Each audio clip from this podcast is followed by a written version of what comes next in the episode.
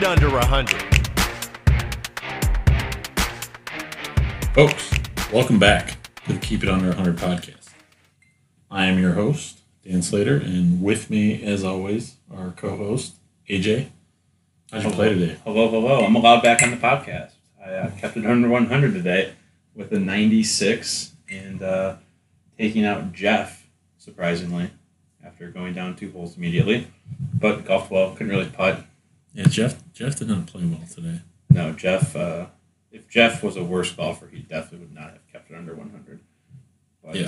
A win's a win, right? Sure. I think I'm back in first place, which means I'll shoot 150 next week. How about you? You golfed pretty well. I played pretty well. No birdies. No birdies. Didn't really make a putt. Made a couple par putts. I think I had 4 1 putts, but yeah, didn't make anything. Had a lot of birdie looks. Crushed the card on my match, but your match didn't show up though. He didn't show up, so I played the card. But overall, I was pleased with how I hit the ball. It would be nice to make a couple putts though, because that can turn a pretty good round into a great round pretty quickly. The greens. I mean, I was misreading greens left and right today. They weren't. You hit a lot of good putts though, because you had a lot that were missing just on the high side. Yeah. Just didn't take that last little bit of break. Only won 3 putts, so I'll take that. Solid. I would say your problem today was probably off the tee. You did not hit a lot of good tee shots. Off the tee's been poor the last couple weeks for me. It was kind of like a chunk toe pull into the right rough, or just a dead miss with a slice left. Yeah, I think, well, especially back nine, ton of pulls, but in the back nine there, I can get away with those because there's not really OB, it's just other fairways. So we also can't seem to play shores without 20 miles an hour of wind. Gale force winds. It was, at least it was hot today, so mentally it wasn't as damaging, at least to me. And you got to debut the new balls, flesh-colored balls. Oh, my God. They're awful. They're just imagine, like, 2 things immediately pop into my head. One is you take a sleeve of golf balls and you throw them into a dirty lake with raw sewage, and you let them sit there for 5 years. Then you fish them out and play with them.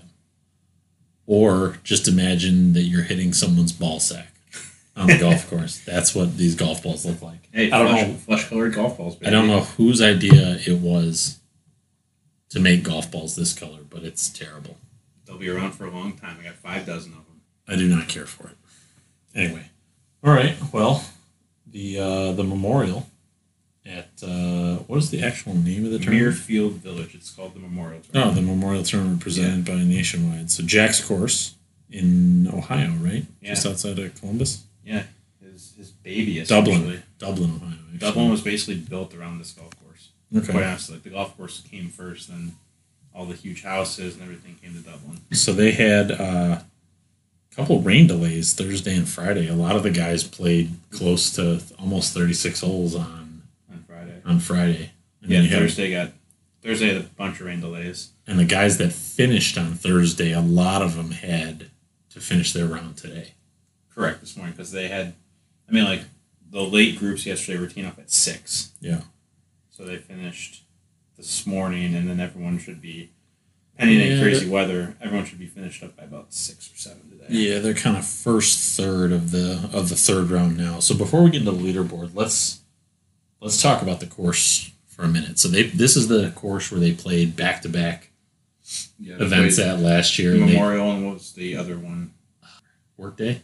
Workday, because the Workday moved there. So for one of them, they grew the rough way up and tightened the fairways. Then they shaved everything. It was drastically different scores between both those tournaments last year. Insane. And now the course is completely different. Right. And it's also, it usually plays hard and fast. Like, usually people are pretty happy with even par rounds at this course. But this year, with all the rain, I mean, they're just firing darts. If you put the ball in the fairway, they're just firing darts at these greens. Round shot 7 under in round 2. Right. So, before we jump into this just packed leaderboard, in my opinion, it should be pretty entertaining. Let's talk about the redesign a little bit. I know you had a bunch of notes on it. Why don't you tell us a little bit about what Jack Nicklaus did? Yeah, they went to work after it. Actually, basically during the round last year, they were showing behind the last group. Yeah, they were already tearing up the greens. Tearing up the greens. So they redid and did work on every green. They moved some tee boxes, took away some hills. And the wild thing we were talking about earlier is it was done in 59 days, basically. From sod up to sod down on the greens, 59 days. Yeah, I heard on the telecast yesterday, Jack Nicklaus said that if they wanted to, they could have held the tournament like in October of last year. Yes. And they tore it up in July. Well, it's like Oakland Hills is being redone. It's been like a year and a half, almost 2 years. Mm-hmm. And they probably spent just as much money as they did at Muirfield. Yeah. I think they spent like $12 million there. But it was, I mean, Jack has like, what, 400 courses that he's either opened or designed or had a hand in. And his, like, key course, if he wants to redo it, it's going to get redone. Yeah. Well, he said he wanted to take, like, there's a nice 16-minute video you can watch on, like, golf.com, but he's like, I want to take, like, one more bite at the apple and give it a go. And this is, like, the most hands-on he's been since, like, he designed this course. Like, he was, every step of the way, he was there. And it basically came down to just all the greens being redone weren't necessarily make them harder, but the more pin placements. Yeah, like a lot of the greens were pigeonholed to certain pin placements because of the slope and some of the hazards, and now each hole has multiple locations that it can place the pin. Yeah, I didn't read all of the redesigns, but Jack was walking the broadcast through it on the back nine yesterday, and he was talking about how he's changed the angles of some of the greens, so they're just kind of tilted slightly to bring some more ball flights and some more hole locations into play, basically. And it wasn't like, I mean, everything else, they only added like 37 yards total, but a lot of like the tees were, some tees were moved back 12, 15 yards, some moved up 20 yards, changing some of the landing zones of, you know, where they're coming with their tee shots, just to make it, you know, a little bit tougher for some of the pros, but a more, I guess, accessible golf course and experience for the members. Yeah, well, the one he was, he said what he did is when he did the initial design, he, to confirm what he was thinking, he would go through, like, with a player, have them play the hole, and if that was how he pictured someone playing the hole, then it was good. Yeah. So there was one of the holes that had a big tree on the left-hand side, and he said it took a lot of hole locations away because you couldn't really cut the ball into that green. Mm-hmm. So he said he kind of changed the angle of that green to open up, like you said, more hole locations and different shots into that green. And then like that par five, I think it's number seven maybe. It used to be just all rough around the back of it, but they kind of flattened it out. Yeah, they took a lot of like the hills down. Now it's like a big collection area where basically if you hit the fairway, everybody was going for the green too. Yeah, you know that hole's been a handful of eagles on that hole already this weekend. DeChambeau had one. I mean, I think like the two like biggest ones is hole 4 went from the smallest green and now it's the largest green. Like it's massive compared to what it used to be. It's hole 4. What's hole 4? Is it the par 3? I believe it is. They pull it up. I didn't know. And then hole 4 is the par 3. Is that the one that's like 206 or something like that? Or yesterday it was 206. And then 15, which this would just be upsetting if I was a member of theirs. He brought more of like that creek, like water into play on the green. Mm-hmm. I'd be in that thing all the time. That's like one of the bigger changes is getting a better look at least a better look at the green, but it brought that hazard more into. I think they added a ton of square footage to the lake right there. I also don't know what the grass was before, but they said all the new greens are all bent grass. Yep, everything's bent grass now. Another week of grass talk on the pod. Papsalum and now bent grass. Papsalum and now bent grass. You have horticulturists on there. All right. Well, we're going to kind of give that a local spin a little bit later after we talk about the leaderboard a little bit. But so let's jump in. They're kind of looks like the leaders cruising. He is. So they're a third of the way through this third round. Jon Rahm, only one shot lead though. Cantlay is 3 under through 6. He is at 11. Rahm is in the lead at 12. And they are 3 clear of Schauffele, who is in third. And then you got a whole host of guys at 7 and 6. You got Morikawa, Scheffler, Homa. You got Patrick Reed at 5. Another Patrick Reed's on the heater. Speaking of heaters and speaking of awesome sunglasses, Ricky Fowler 5 under. Yep. Continue. Even on the day, but it was through 7. Is Pino still hanging around the top 10? Spieth's 2 under. He's at 3 under total. He's in the top 20. I mean, like I said, the pack leaderboard, it should be a really Beano's going to have to backdoor a top 10 tomorrow. He's plus 3 through 8. He's minus 1 in top 25. DeChambeau is also over par on the day. He's even in 12 back. I mean, a lot of guys in playing around. Justin Thomas is blown up here the past couple holes. Plus 3, tied T39. I mean, even if Rahm plays the last 12 at even par, I mean, even the guys at minus 6 are going to have a real hard time catching him. I think it's like the guys at 7 or better. Yeah. Yeah, unless if, I mean, someone rattles off. I mean, Cantlay and Rahm both had really good rounds. Cantlay 500 yesterday, Rahm 700. So, I mean, I guess it's doable with like you said, the rain and I'm just holding. Just wondering if they don't get any more rain, if it's going to dry out a little bit. The weather seems to be hot going forward. It was actually wild. Like, I mean, Dublin, Ohio is not terribly far from us. It was 4 or 5 hours, and their weather was drastically different than ours. Yeah, we didn't get any of that rain the last couple of days. They got hammered with it. Yeah. Awesome leaderboard, though. And it's a fun course to watch.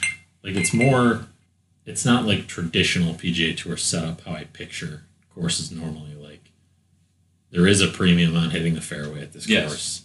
It's definitely not a bomb and gouge kind of course. Like, to be able to rough is ridiculous there. Right. So. And to be able to attack these pins, like, you have to be in the fairway. And that's generally the kind of courses I like to watch. Yeah, rewards accuracy over the likes of the bomb and gouge, the DeChambeau style. It's a good mix, though. Definitely a lot of ball strikers. Cantlay, Schauffele, Morikawa. Well, it's weird, like, Schauffele being up there. I guess the arm lock switch has worked out. He just switched to it on Monday, too, which is crazy. He was playing on Thursday. I'm like, what is he doing? And he goes to the arm lock, and, like, he was and still is top 10 in strokes game putting. So, like, to be that good at putting and be like, oh, I'm just going to switch it up on a whim is wild. Yeah. Just like Phil on the 17th hole of his PGA Championship. Well, he had, like, he had a reason, like an actual strategy to it. This Schauffele's looking to take advantage of the what you call and what he calls cheating by having the arm lock. I mean, I don't like it. I hope they ban that, and I hope they ban green reading books. Just want going blind? Yeah. I'd let them use feel and use actual skill. Like, to me, there's no reason why there should be a book that tells someone the percent of this break. It wouldn't help me anyway, but, like, some of those guys... Certainly would not help me either. I want people to have to read the green. Green reading is a skill. Yeah. And for a lot of people, like, it takes that away. It takes away people's advantage, and it helps people who have trouble reading green. But fair enough. Whatever. So who we like? I always wait for the Rahm kind of blow up. Yeah, you're anti-Rahm. So I do not see him running away with this. But the problem is you got guys like Schauffele, who does the same thing. Doesn't win much. He's just always right there. Cantlay did win earlier this year by late 2020. He won the Zozo. Morikawa's already got a win this year. I mean, I would say if you're not taking Rahm or Cantlay, you're looking at someone who can make like a comeback from behind. He's a little far out, but he's been playing really well end of yesterday and today. Patrick Reed has been playing well. He's at 5 under, 7 back at the moment, but he's still got another 5 holes left today. So if he can be within 4 or 5 going into tomorrow, he has a chance. It'd really be awesome to see Ricky get to like 8 under. Yes. And then get him within like 5-6 of the lead and see if he can make a push tomorrow. I mean, as of now, he's still playing that qualifier, right, to try and get out of the U.S. Open. I didn't even realize that, like, when we had kind of talked about me talking about him being back, that he's playing the 36-hole qualifier, which is insane. Like, he's probably going to be playing, like, what, just not necessarily amateurs, but, like, well, could you imagine some random guy who paid to get into a U.S. Open qualifier and, like, won a sectional? Like, oh, you're going to play with Ricky Fowler today. I mean, that'd be great. Both, like, really cool, I think, but you would have to be annoying. Because you have to imagine he is going to win qualifier. You'd think he would win a qualifier.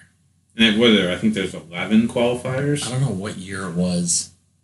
It was in the last couple of years, but they had a U.S. Open qualifier where there was like 12 guys. you know, playoff for like two spots. So they had all 12 guys teeing off together on a hole.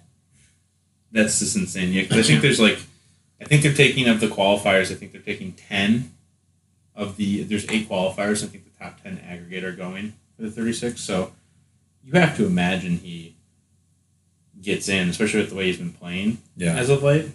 We can get into the U.S. Open a little bit after our next segment here, but yeah, let's see if Ricky Fowler can make a run. Max Homa has been playing well too. This seems like his kind of course. It's the sunglasses, like you said, although they are prescription sunglasses. So I'm assuming I just found out yesterday. Yeah, well, he said he always had trouble seeing far away from like outside of 160 yards. He said he wouldn't even see his ball land, which is interesting to me. Like, especially a guy like him. How long was he doing that for? Right. And he said he didn't want to mess with LASIK because it's not that bad, but I feel like that's an easy fix for a guy with that kind of money.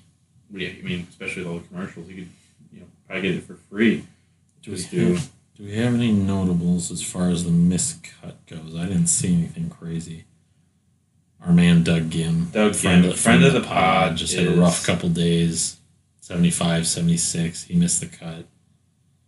Matt Kuchar withdrew with a wrist injury. Ooh, another withdrawal, and he doesn't even make the start. But Jason Day, back is acting up again. Oh, he withdrew before the tournament even started. Yeah, so his Open is in question. Well, he said he wasn't going to play in a qualifier either. He said he was either going to make it on his play, or he wasn't going to play because he had some kind of corporate event for NetJets or something like that.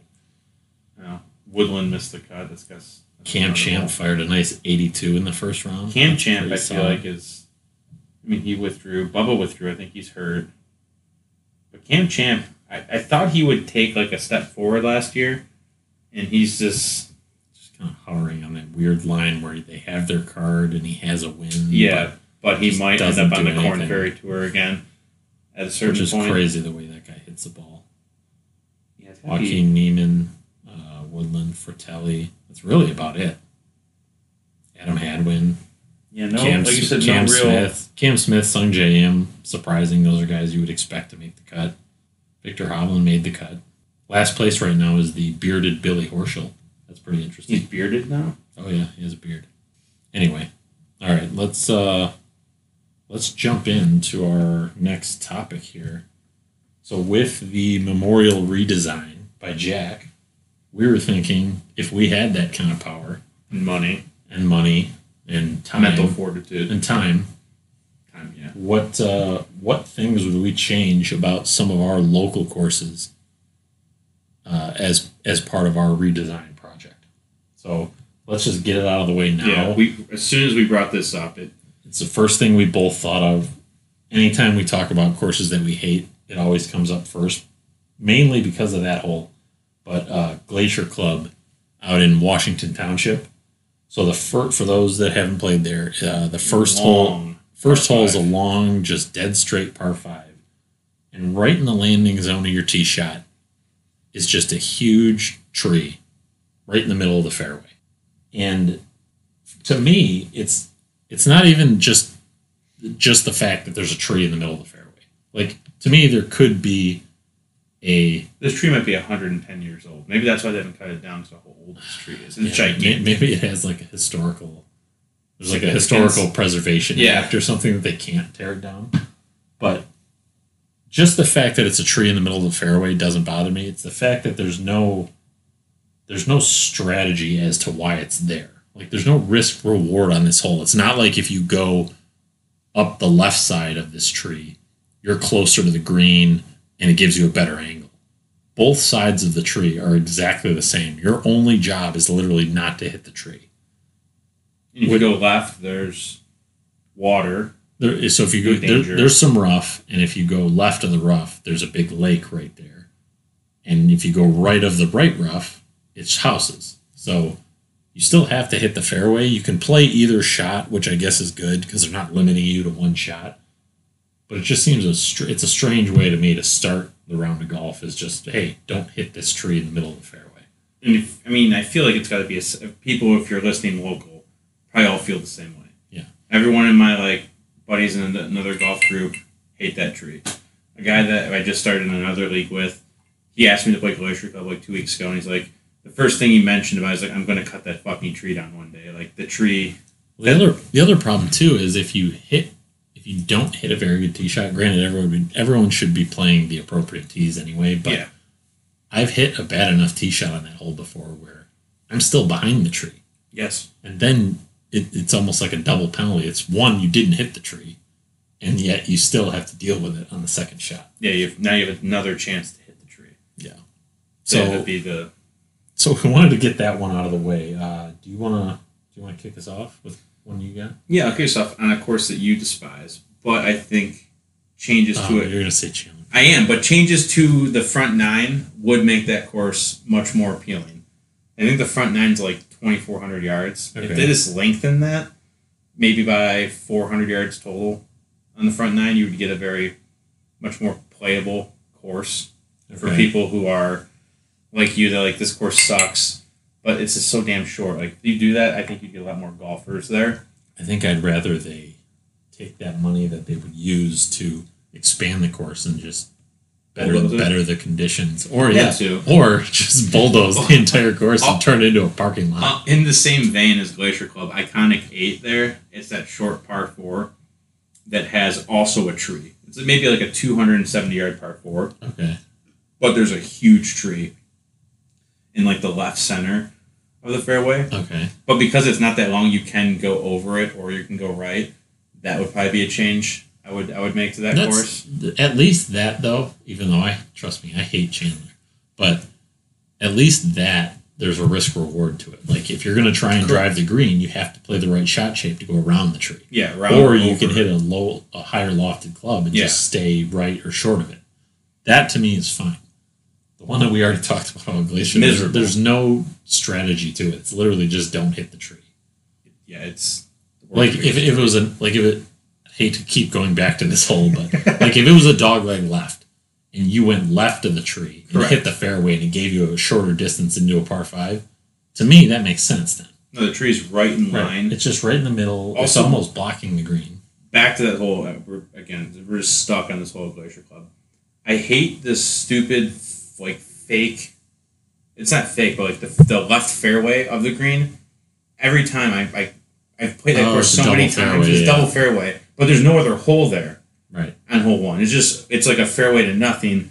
I end up there probably every single time. I think originally they probably put it there for the people that wanted to go left of the tree, but the problem is it's pointless because it's not like it creates a better angle. No, it's actually a harder shot. Yeah, you can't see the green. You can't see the green. You're below the green at that point. Exactly. All right. Well, let's move on. We're not going to talk about Glacier anymore. Or Chandler. We'll go to one of your choices. We'll just kind of bounce back and forth. Yeah. There. So I play my Thursday league over at Rackham, and to anyone that's played there, it's in like the most central location possible. People on the east side, people on the west side. It's right in the middle. All come to play Rackham because it's right off the 696 service drive. Right by the Detroit Zoo. One of the coolest clubhouses. Old clubhouse. It's a Donald Ross design.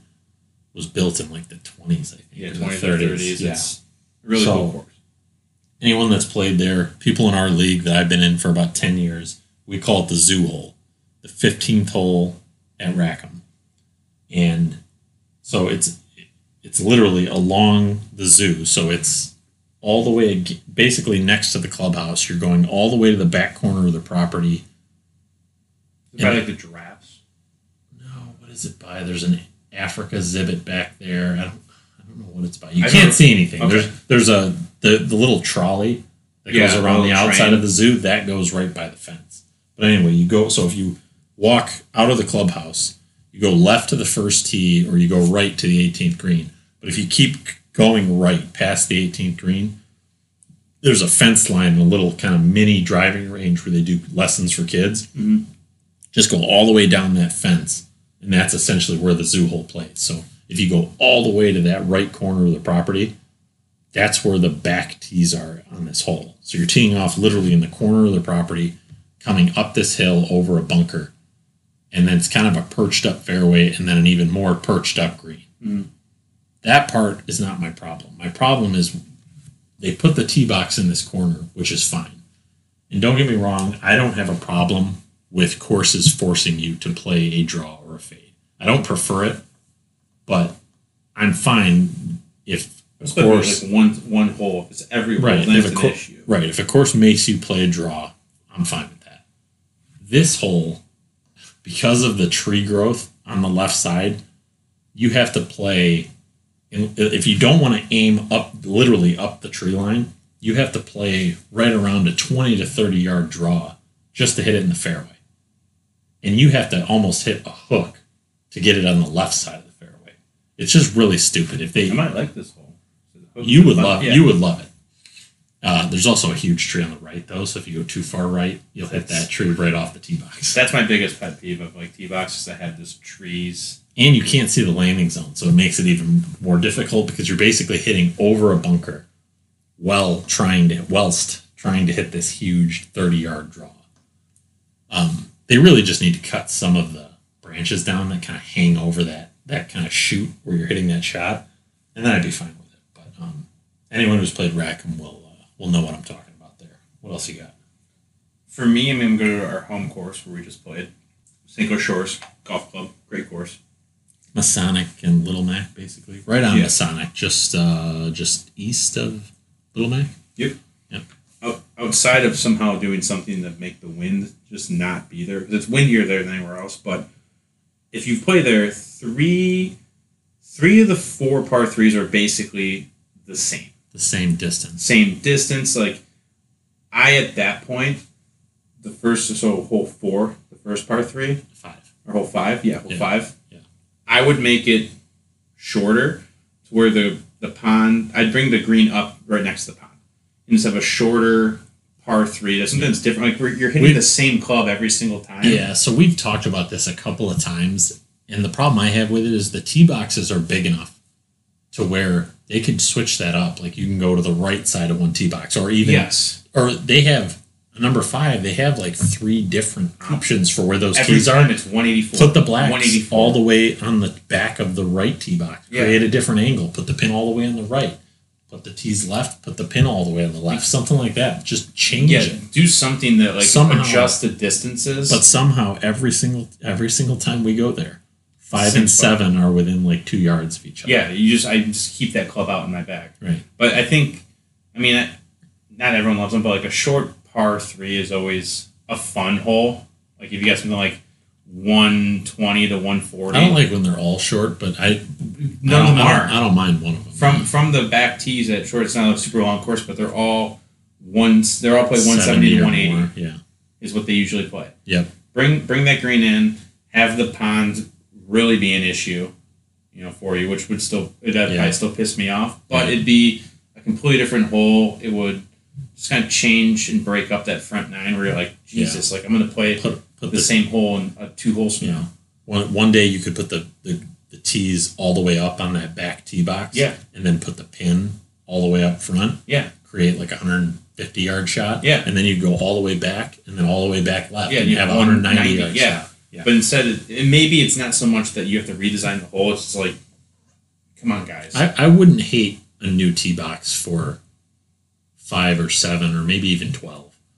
I wouldn't hate a new tee box for any of those holes. 12 just to create 12 is fine, just because, like you said, it's kind of almost an uphill tee shot, so it never plays the actual distance. So you usually are getting different variances and clubs there. But think about if they had like an alternate tee that was a little bit closer to like the 13 tee box, where you're going. There's a creek on this hole that goes right in front of the tee box, and then there's a fair amount of fairway up to this par three.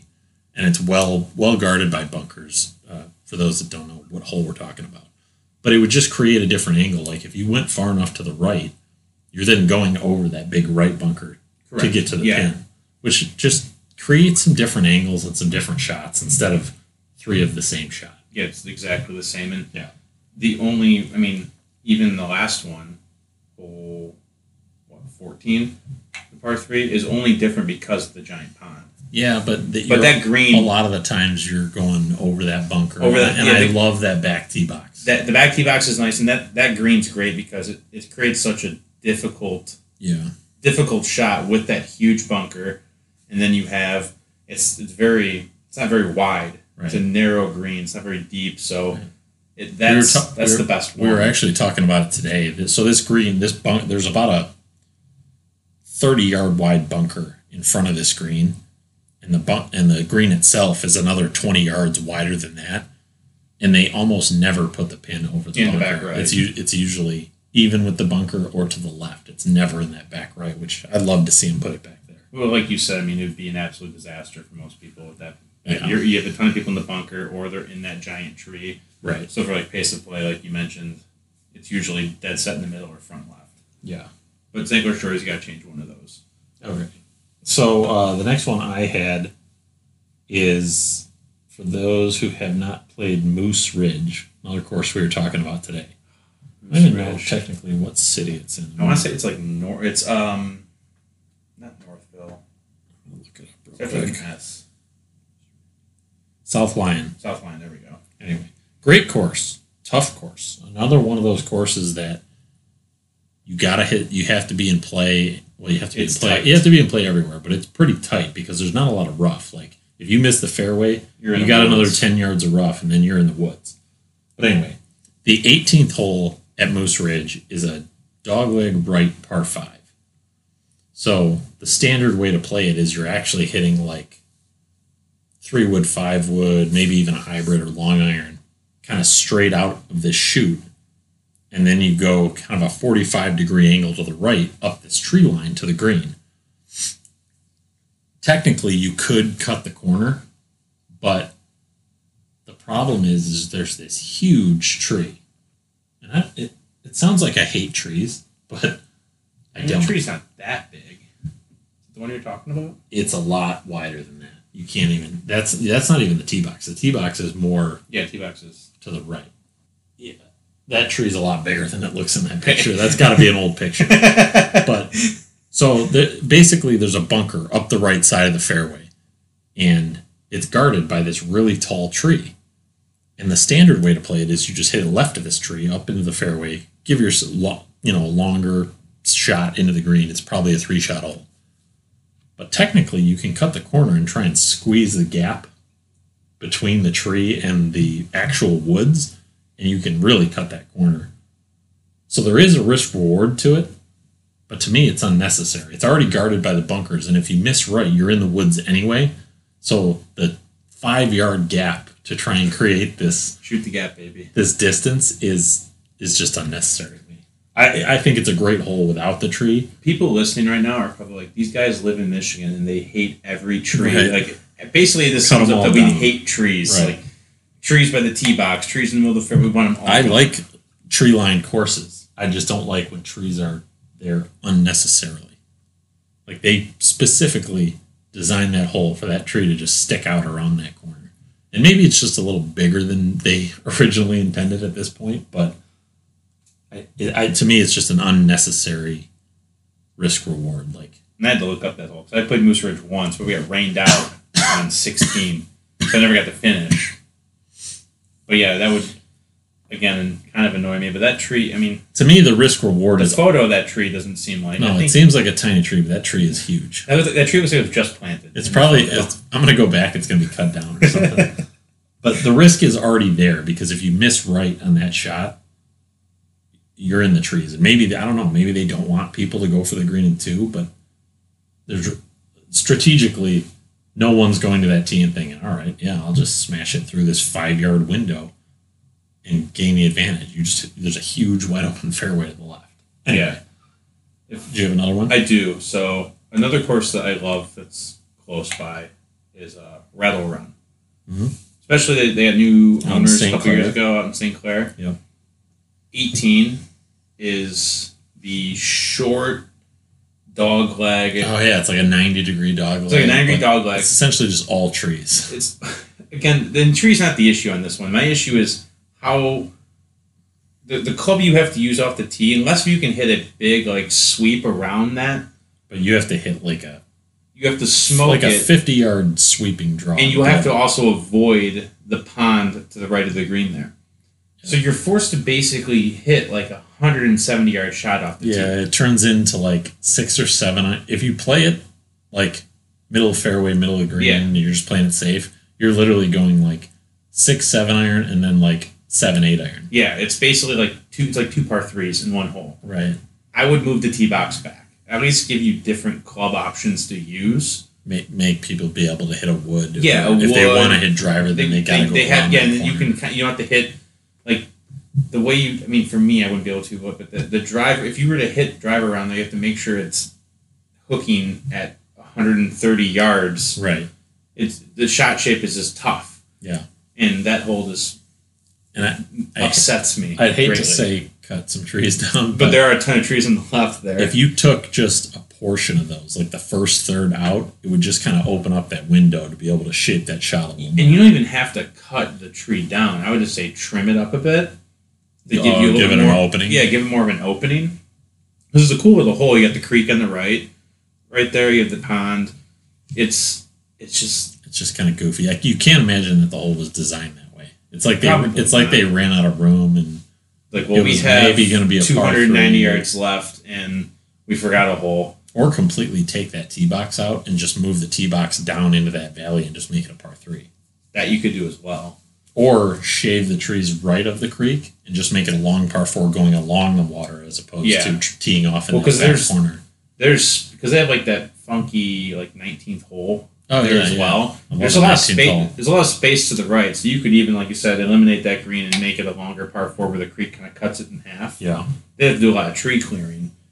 I think that the simple answer there would be move that tee box back and at least give you more options off the tee as opposed to, like you said, 6 or 7 iron. Right. And then you hit a 7 or 8 iron. Yeah.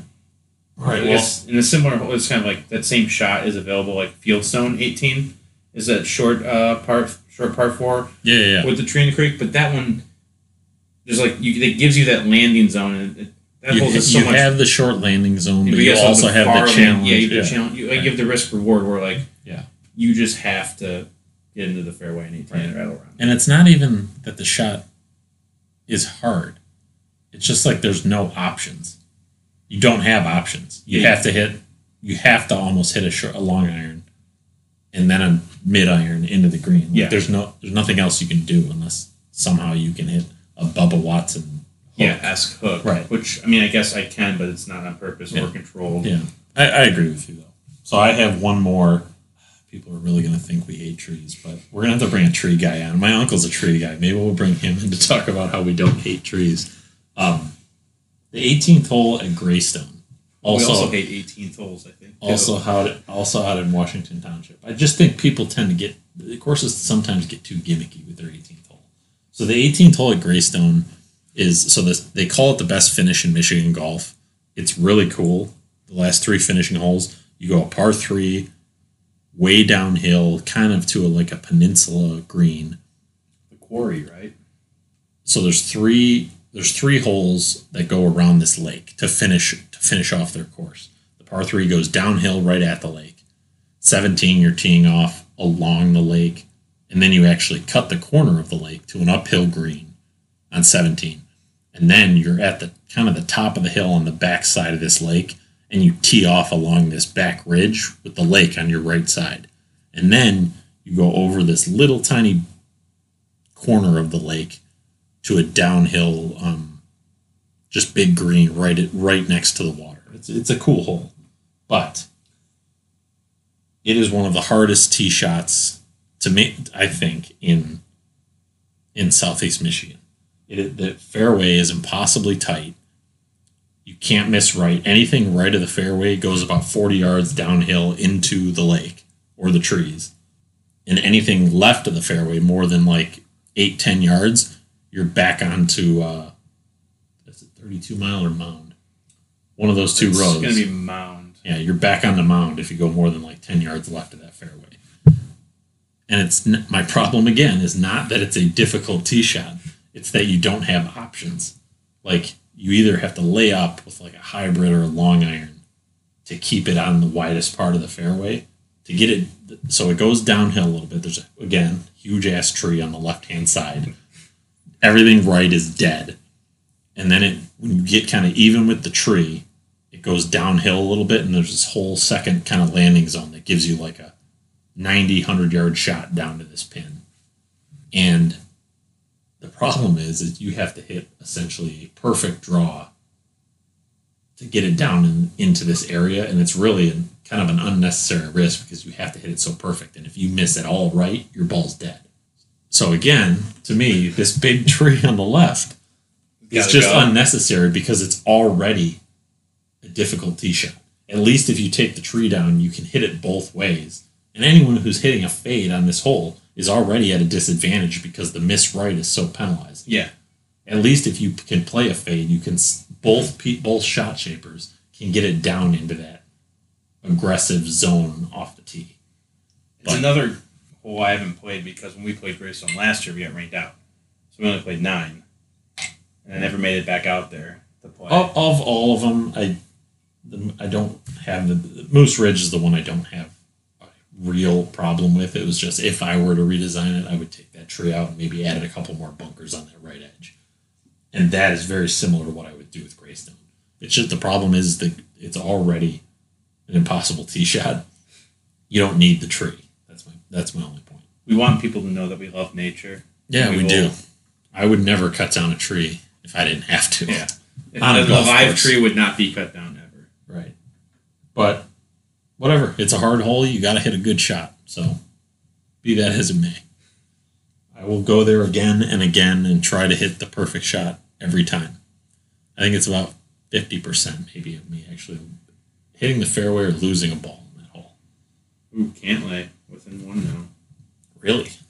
He was already within 1. Oh, yeah, you're right. I've got that already updated. Yeah, they're still 12-11. Uh-oh, Fowler stroke back. Just bogeyed 9. All right. Well, kind of a quick pod today. We're really looking forward to the U.S. Open next week. The sight of Tiger Woods is expect anything different. Broken leg win in 2008 at Torrey Pines. Now he might have a broken leg next time he plays. I mean, it'd be an even bigger miracle if he were to win this next week. Imagine him just showing up. That would we won't get into the bets or anything too much for now, but you got any early feelers on next week? Not Phil, as we discussed last week. I think this is going to be like hardcore, traditional, like just devastating rough where you have to like punch out. I think we're going to see a lot of that next week. I think we're going to see the USGA like crank things up. We're going to see like -3 or -4 win this thing. I mean, I think with that, we may get like an unexpected winner. No, I think it's you get the dogs, you get the horses that are always up there. To me, I think you're going to see like a Schauffele bounce back or Fino top 10 for sure. I do not think this is going to be a week for Spieth. I mean, I'm going to go is he's still been decent off the tee, but he hasn't been great. And I think with how they're going to do the rough, I don't think he's going to be able to do those miraculous shots out of the rough like he usually can.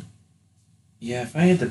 I mean, I haven't really looked like you said at the best. Bryson hasn't been playing all that well. And he seems to be just mentally boned right now. And DJ has been just hardcore struggling. JT hasn't really played all that well. I mean, are we going to see like a more... I could see the same leaderboard. I could see Rahm, Schauffele, Morikawa...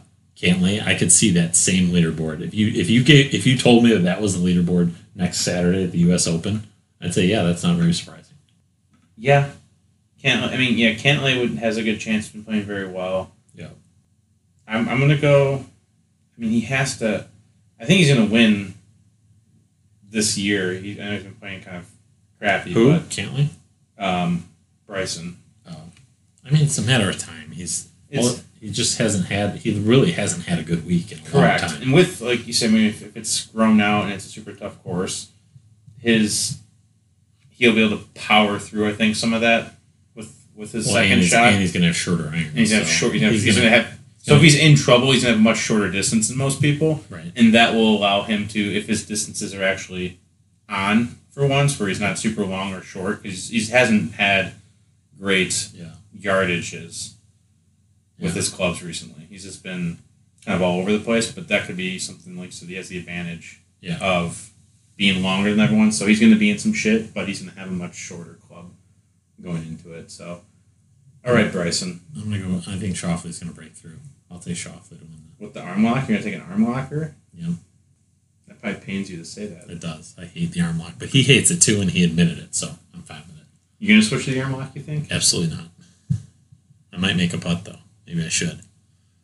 Anyway, all right. Quick one for you guys today. We'll be back next week, either mid.